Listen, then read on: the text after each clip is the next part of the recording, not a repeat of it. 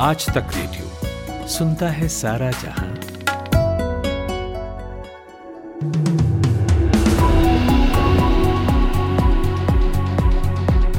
Good afternoon ये है दोपहर एक बजे का न्यूज़ पॉडकास्ट पाँच मिनट। मैं हूँ शुभम तिवारी। दिल्ली शराब नीति केस में गिरफ़्तार पूर्व उप मुख्यमंत्री मनीष सिसोदिया की आज दोपहर दो बजे सीपीआई कोर्ट में पेशी होगी। 27 फरवरी को कोर्ट ने उन्हें पाँच दिन की कस्टडी में भेजा था, जो आज पूरी हो रही है। सिसोदिया की गिरफ्तारी के बाद Aam Aadmi party door to door campaign करेगी। आम आदमी पार्टी के नेता गोपाल राय कार्यकर्ताओं से बातचीत करेंगे। कांग्रेस नेता और कोलकाता हाईकोर्ट के वकील कौस्तव बागची को कोलकाता पुलिस ने आज गिरफ़्तार कर लिया है। यह गिरफ्तारी कौस्तव के एक प्राइवेट टेलीविज़न पर पश्चिम बंगाल के मुख्यमंत्री ममता बनर्जी के खिलाफ अपमानजनक टिप्पणी करने को लेकर हुई है।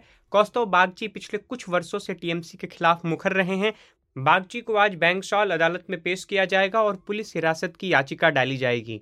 कर्नाटक में कांग्रेस भारतीय जनता पार्टी के खिलाफ विरोध प्रदर्शन कर रही थी। इसी दौरान पूर्व मुख्यमंत्री सिद्धारमैया सहित कई कांग्रेस नेताओं को पुलिस ने हिरासत में ले लिया।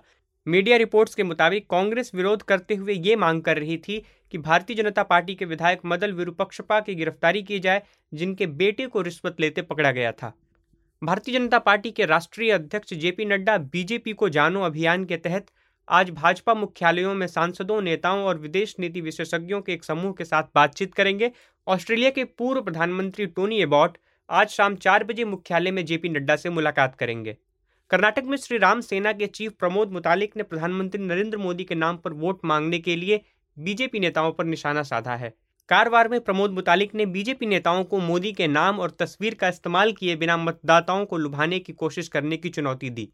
केंद्रीय जल शक्ति मंत्री गजेंद्र सिंह शेखावत आज दोपहर करीब दो बजे राउज एवेन्यू कोर्ट में राजस्थान के मुख्यमंत्री अशोक गहलोत के खिलाफ मानहानि का मुकदमा दर्ज कराएँगे। दिल्ली सरकार ने महिलाओं को ड्राइविंग की ट्रेनिंग देने के लिए एक नई योजना चलाई है। इस योजना के तहत दिल्ली सरकार 50 फ़ीसदी ट्रेनिंग फ़ीस का भुगतान करेगी। ये ट्रेनिंग दिल्ली के लोनी, सराय काले खां बुराड़ी और सरकार की ओर से स्थापित दूसरे in house driving training centre पर की जाएगी। अमेरिकन बार एसोसिएशन की एक कॉन्फ्रेंस में chief justice of India DY Chandrachud ने कहा कि सहिष्णुता की कमी आधुनिक दौर का सबसे बड़ा चैलेंज बन गई है। उन्होंने इंटरनेट पर फैल रही झूठी खबरों पर चिंता जताई है। चंद्रचूड़ ने कहा कि लोग जजों की भी ट्रोलिंग करने से नहीं चूकते। भारत के विदेश मंत्री एस जयशंकर ने कहा है कि अगर कप्तान पीएम नरेंद्र मोदी अपने गेंदबाजों को मौका देते हैं तो वो विकेट लिए जाने की भी उम्मीद रखते हैं।